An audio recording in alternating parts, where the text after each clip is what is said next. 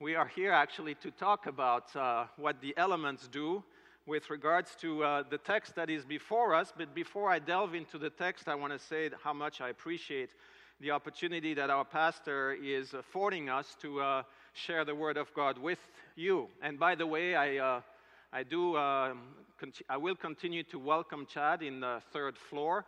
Chad, you know, uh, they say that um, the, um, the air is a bit rarefied there, and this is perhaps why uh, you don't hear a whole lot of jokes up there, because you got to save your breath. But I will make sure that uh, there is an extra oxygen mask for you.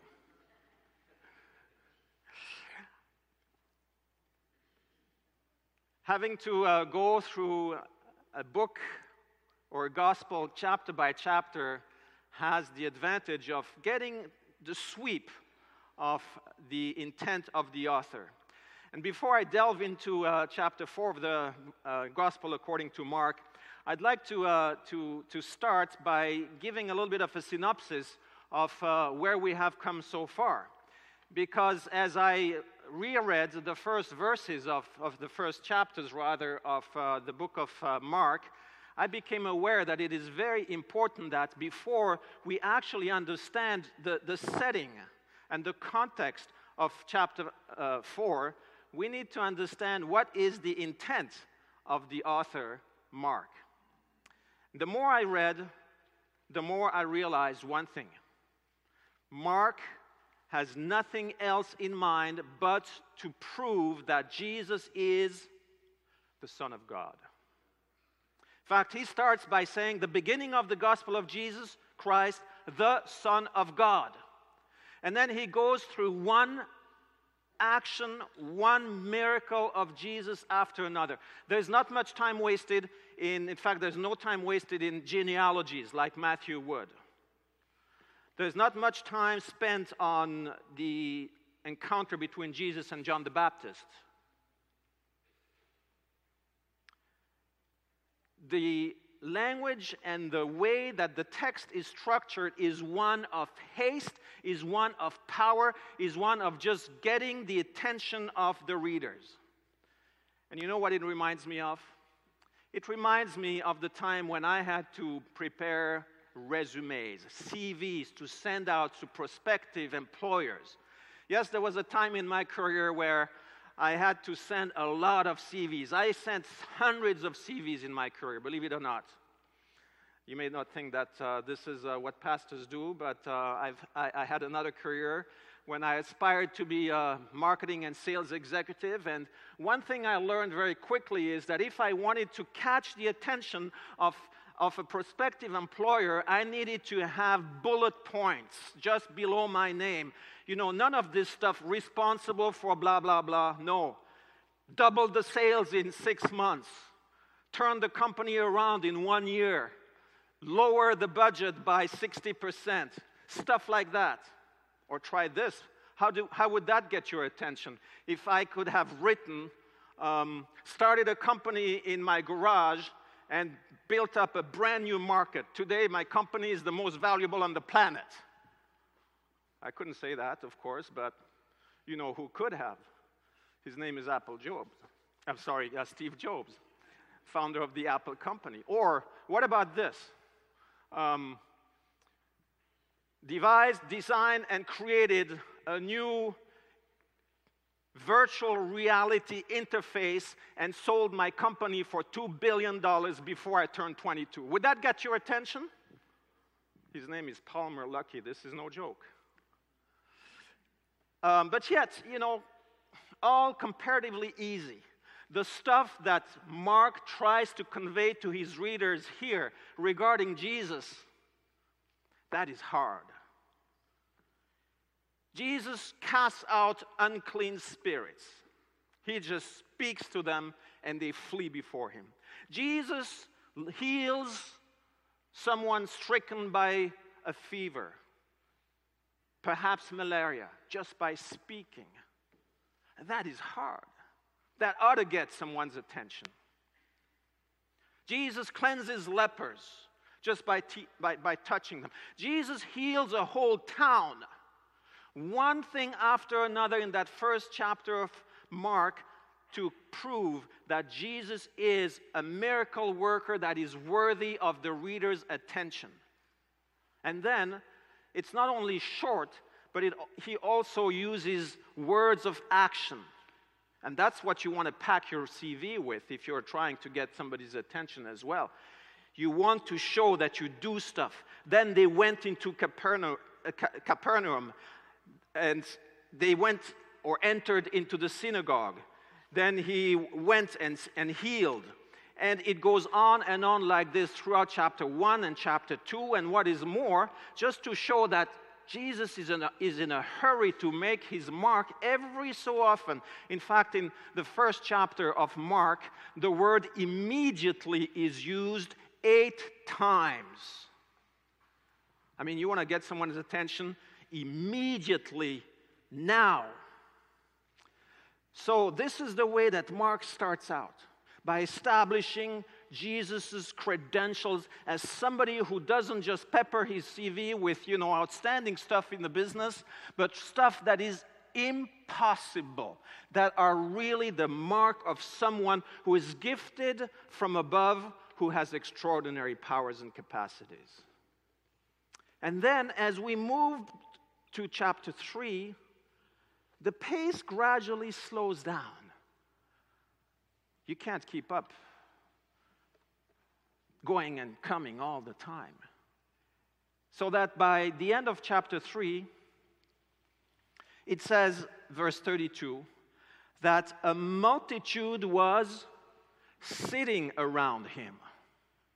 So now the, the, the, the, picture that you have in your mind changes gradually from someone who is a go go and getter to someone who is actually holding steady in a place while people sit around him. And the text doesn't tell us here whether he's, Jesus is standing or sitting, it just says the crowd sits around him. And we can well imagine that he might have been standing, but in the tradition of rabbis back then, it is more likely that he was sitting. But yet, that is not being expressed there. It is only when you start reading chapter 4 that all of a sudden the mood and the stage is very, very more, much more quiet.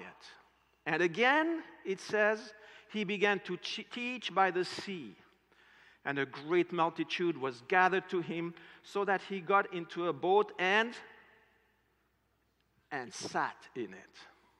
This is actually the first time we see Jesus sitting. Now the mood is calm, it is quiet.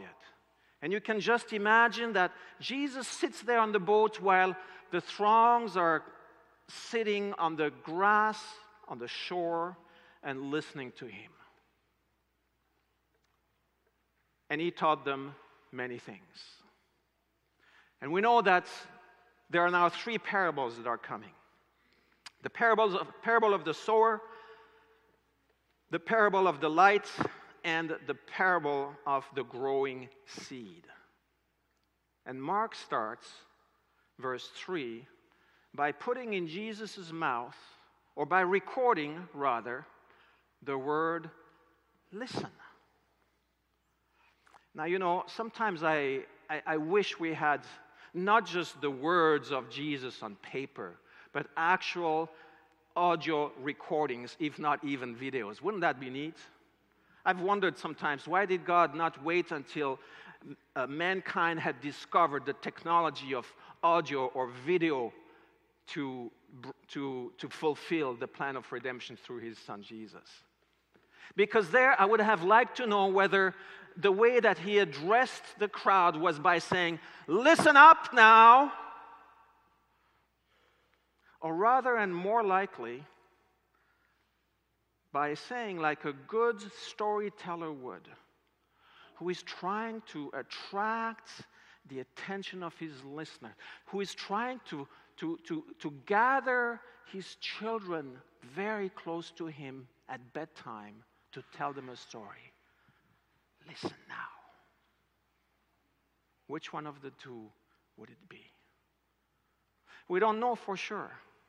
But what we do know is that this is the only time in the gospel that a speech by Jesus is prefaced with the word listen.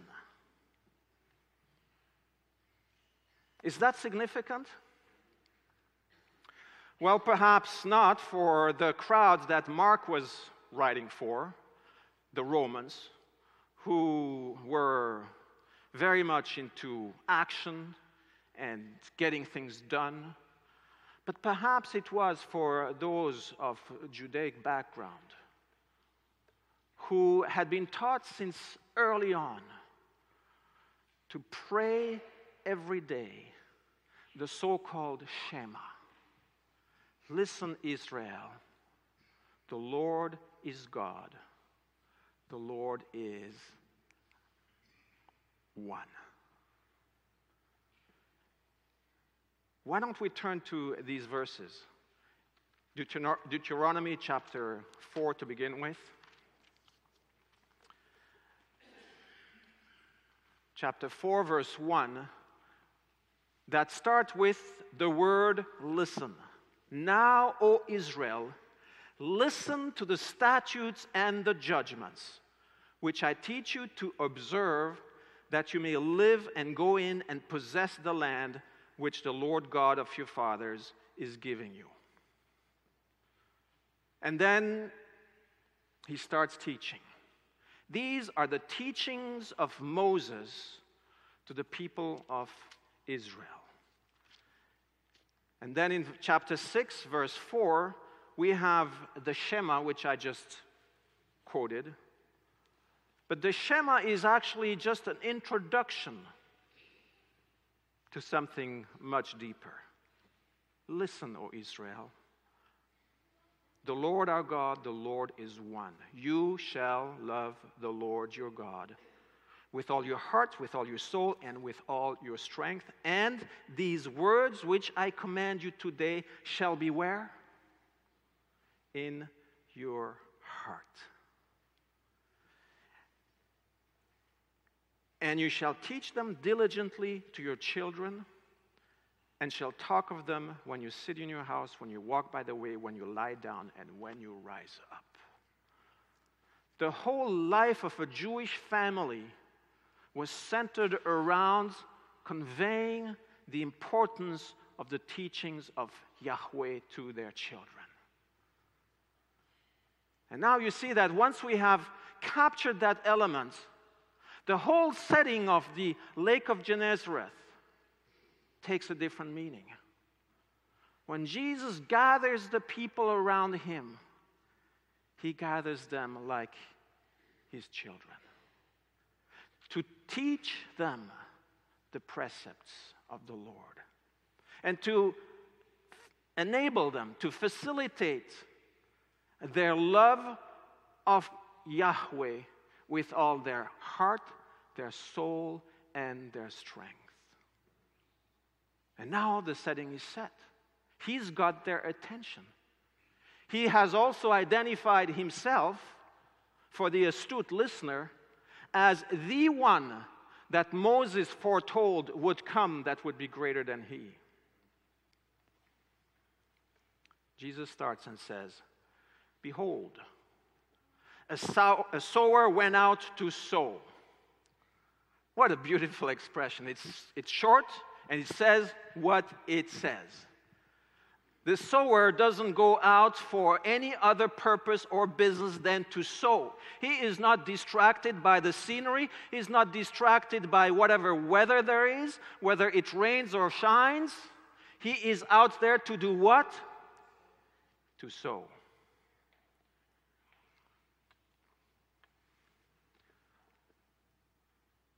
How often do we get distracted? in our purpose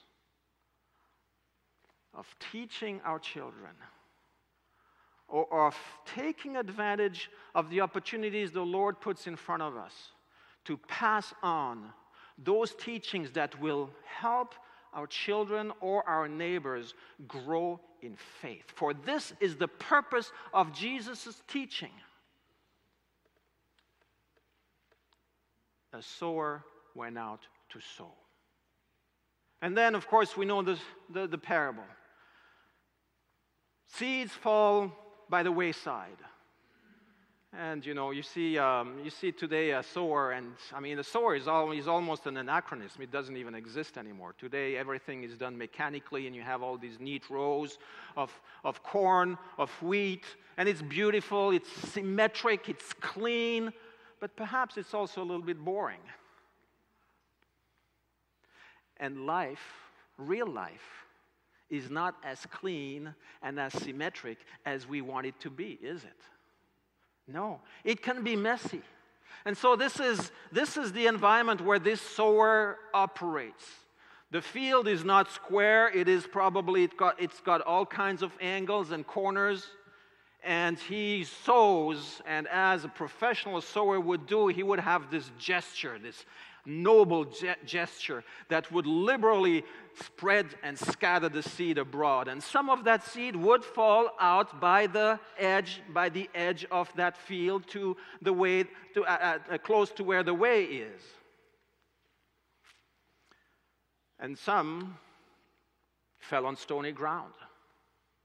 In fact, it's interesting to realize that um, back then, the seed was scattered, was sown even before the plow was, uh, was applied to the, to the soil. Now, I'm not, a, I'm not a, an agronomist. I do not know anything about seeding. When I, uh, when I planted uh, my first garden, I did pretty much with my salad seed the way that the sower had done, which was to scatter it like this, and I had salad uh, growing every, everywhere instead of in neat rows. But it is indeed strange to think that they would sow the seed first and then plow. And so, obviously, you know, if they plow after the seed fell, then some of that ground would be pretty stony. And immediately it sprang up. And the, and had no roots. So when the sun went up, it was scorched. Some seed fell among the thorns, and it was choked. But finally, some seed fell on good ground. Here we have a story that tells us that not every ground is the same, not every heart is the same.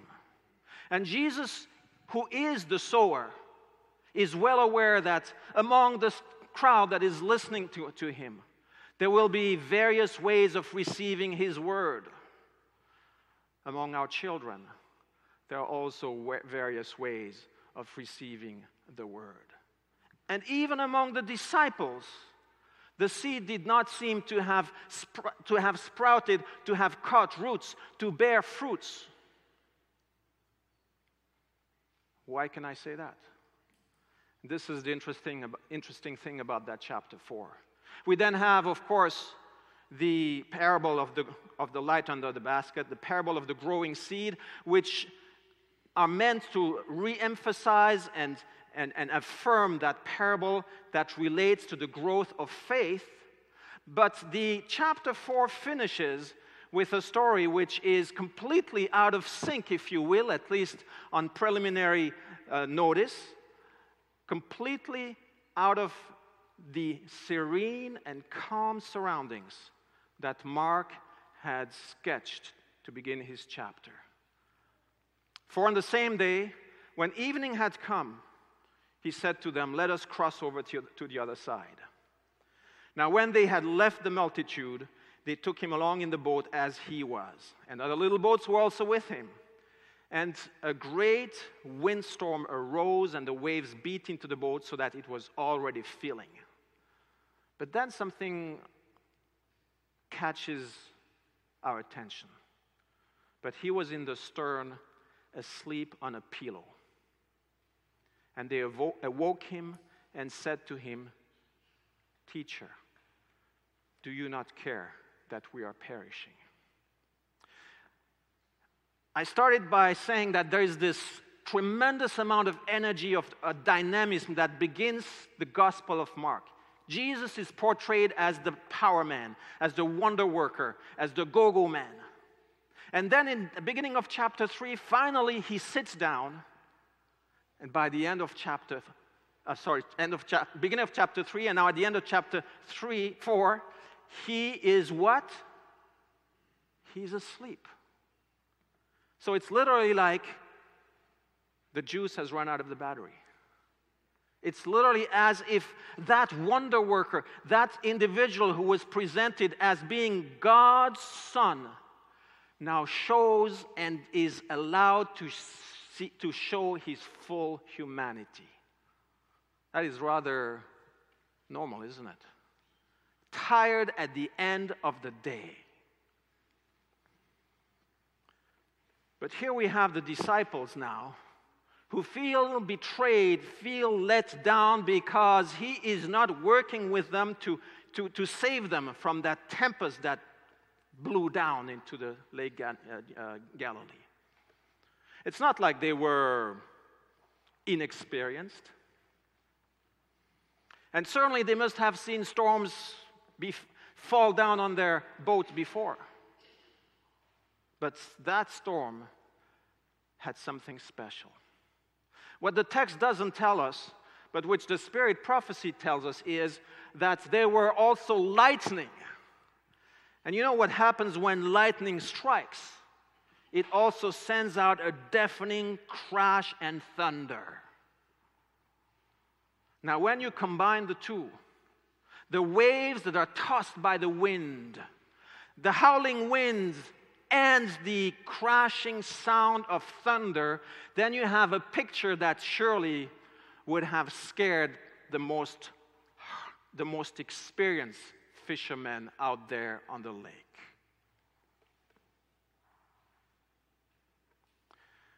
I find, as I, as I, as I think, as I meditate on, on this text, I find it really, really interesting. Because Jesus is sleeping there showing his humanity. And you may say, well, you know, if there was such uh, lightning and thunder, then probably he would have woken up a long time ago. But uh, remember that Jesus was still relatively young, young, 30 years of age. I remember sleeping through thunderstorms at 30 years of age and not hearing anything. So, what gives there? Are the disciples really sinking? Or are they just panicking? Jesus has not been woken up by the waves yet, notice? And I can tell you that even though you may be deaf while sleeping to whatever happens around you, if somebody drops a bucket of water on you, you will wake up. So I'm not quite sure how far into panic mode they should have gone, but truly the surroundings, the crash of the thunder and of the waves put them into a panic mode. And so they woke him up and they said, Teacher, do you not care that we perish? Jesus came to save them. and he is being asked whether he does not care. That must have been a tremendous blow. But something that proved exactly the point that Jesus was teaching on that day.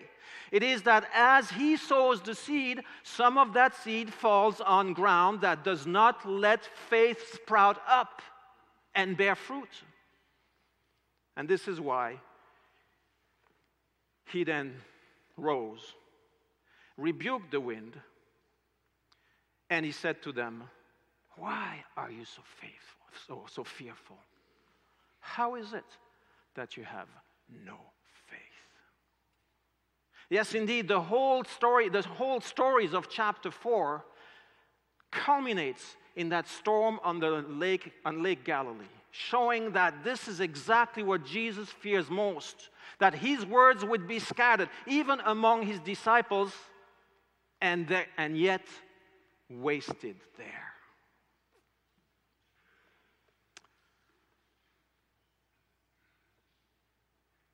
Another interesting thing that we need to notice is that when Jesus arose and rebuked the wind, he said to the sea, and this is a mild translation Peace be still. Well, once again, I don't know how he said that. But really, a more forceful translation would have been shut up, quiet.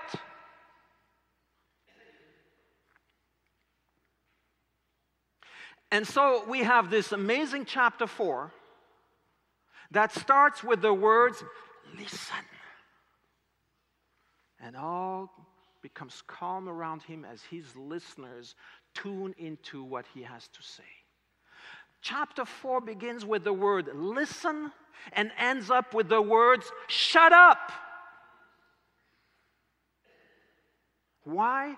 Because it is the tactic of the devil par excellence to try to distract us and, if possible, to put so much fear into us that we would think that we would drown and forget that God, Jesus, does care indeed. Oh, what, what hurtful words were pronounced when they said, Don't you care that we sink, that we're drowning? And isn't that the natural expression of the unregenerated heart? Whenever there is a thunderstorm coming into our landscape, into our life, that all of a sudden we say, God, don't you care that I am drowning, that my life is at stake, that my children is go, are, are going to be lost?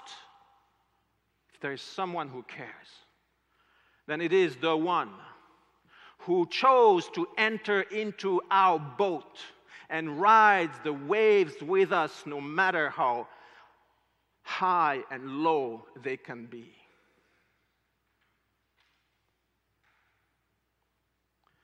We don't know how quickly the wind dropped. But the way that the disciple reacted, who were then so fearful by seeing the effect, the power of his words, seemed to indicate that it wasn't just a storm that kind of moved away, you know, for the next hour or so. But it was more like, you know, you're, you're sitting in a movie. You know, they used to, uh, to uh, when the um, films, movies were still on, on celluloid. You would show a, a movie on celluloid, and all of a sudden the power would go out. What would happen? It would go, go like, whoa! And you're stuck in pitch darkness. And that's the way that I envision, that I see the whole scene. It wasn't just a matter of just naturally moving away, it was really an abrupt falling and quieting of the wind and of the lightning and thunder to leave them in pitch darkness. They could not see Jesus, it was too dark. But they knew they had someone on board who held not only their lives, but the life of the entire universe, for he had the power over the wind and by implication over the forces of darkness of the forces of the devil because what he said was he rebuked the wind, an expression that is used when Jesus cast out demons. And so, this is Jesus. Going from a serene scene, inviting his children to listen so that their faith be nurtured and would grow. To that Jesus who then says, Don't you have faith? when you are stuck in the most difficult thunderstorms of your life. So easy to say, God, don't you care? No, God cares. He is right there in your midst, in our midst, in your life, if you invite Him into the boat of your life. May we ever remember this that no matter how dark it is, Jesus is there.